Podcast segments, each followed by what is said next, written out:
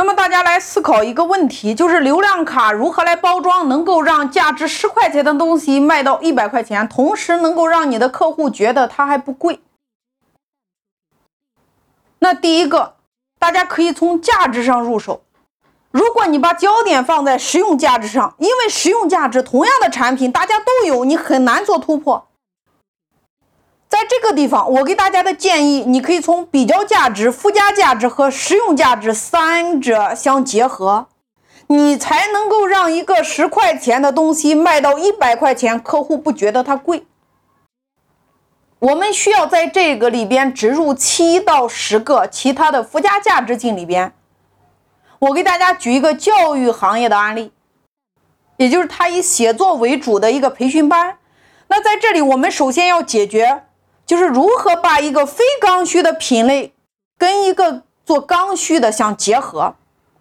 因为对于所有的教育而言，如果你想让家长把口袋里的钱给你拿出来，让他来交学费，你首先一定要把这件事儿跟他的学习成绩做直接的关联。因为学习成绩是最容易被量化的。于是呢，我们只打了一个痛点，设置了一张这样的海报，也就是七堂一个阅读课能够提升你 百分之三十 的语文成绩。为什么在这里设置的是 百分之三十？ 因为所有的语文成绩当中，作文项至少占到三十分，而有些考试题目会有阅读一类的课，阅读大概是十分钟左右，所以我们聚焦提升的是透过提升他阅读的能力，来提升你的写作创作的能力，来提升你 百分之三十 的成绩。我们是不是与刚需做了一个关联？那这个流量卡呢，第一个三百九十九元的课程，这个课程的套餐里边有着几项。第一个，我们你看，大家看一下这个包装。第一项有一套儿童文学书是七本，价值三百块钱。第二个，七本文学书对应的七堂阅读创作课，那这个是有实体的增值产品，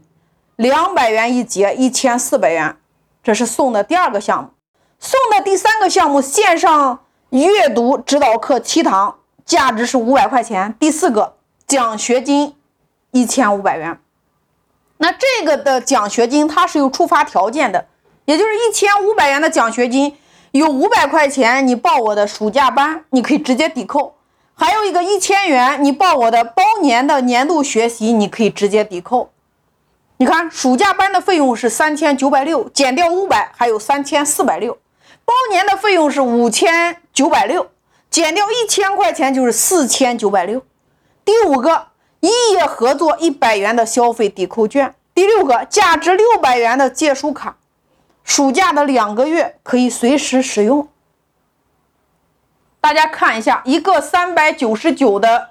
流量卡里边，我们包装了六项增值服务，你会发现整个套餐附加的价值这六项远远超过了两千五百元，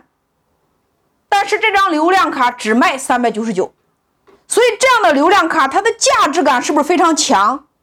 所以你在设计你团队流量卡的逻辑，就是如何让十块钱的东西卖到一百块钱，让你的客户还不觉得它贵。你需要为这张流量卡增加至少六个或者说七个以上的附加价值。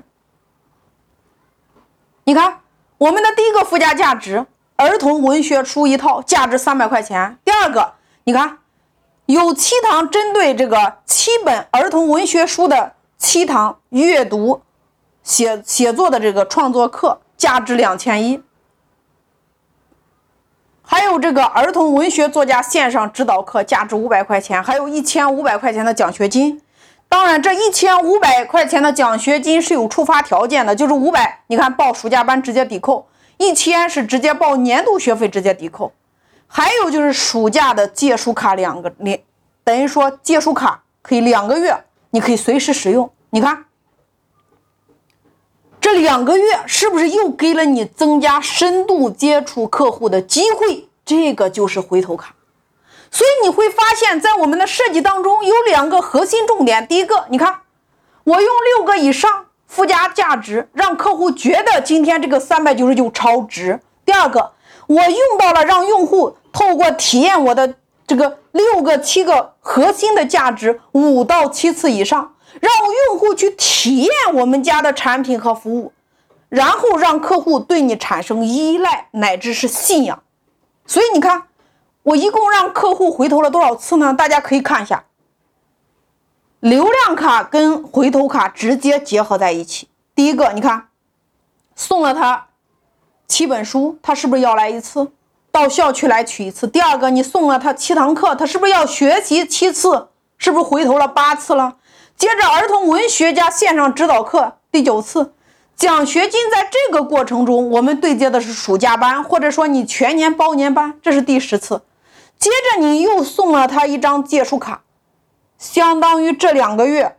他可以无限次的来使用。你看，然后每一次你可以限制他五本，也就意味着他你至少有十次以上的接触客户的机会。那么也就意味着你看你三百九十九的这个流量卡课程套餐，你至少有二十次的机会你去成交和转换这个客户。那大家来想一下，如果你有二十次的机会去成交转化客户，那么你转化客户的话术再烂，你也能把 百分之六十 的转换率给实现。这是第一个。第二个，当我们把这个三百九十九的这个流量卡做出来之后，接着我们会做十大不可抗拒的购买理由，然后按照特点加卖点加学员的好处这样的逻辑去提炼十大卖点，然后把这十大卖点提炼完成之后，所有的员工包括你临时雇佣的小蜜蜂把这套话术全部背下来，你就可以直接去成交客户。这其实和西马的 V I P 会员是一样的呀。你为什么会买？因为它有一万九千个专辑免费让你听呀，你再买任何专辑都可以打八折呀。你看他们的会员福利海量的附加价值，这就是它的附加价值呀。所以你在设计流量卡的时候，你至少里边包装六到七项以上的附加价值，你才能够把价值十块钱的产品卖到一百块钱，让客户还不觉得它贵。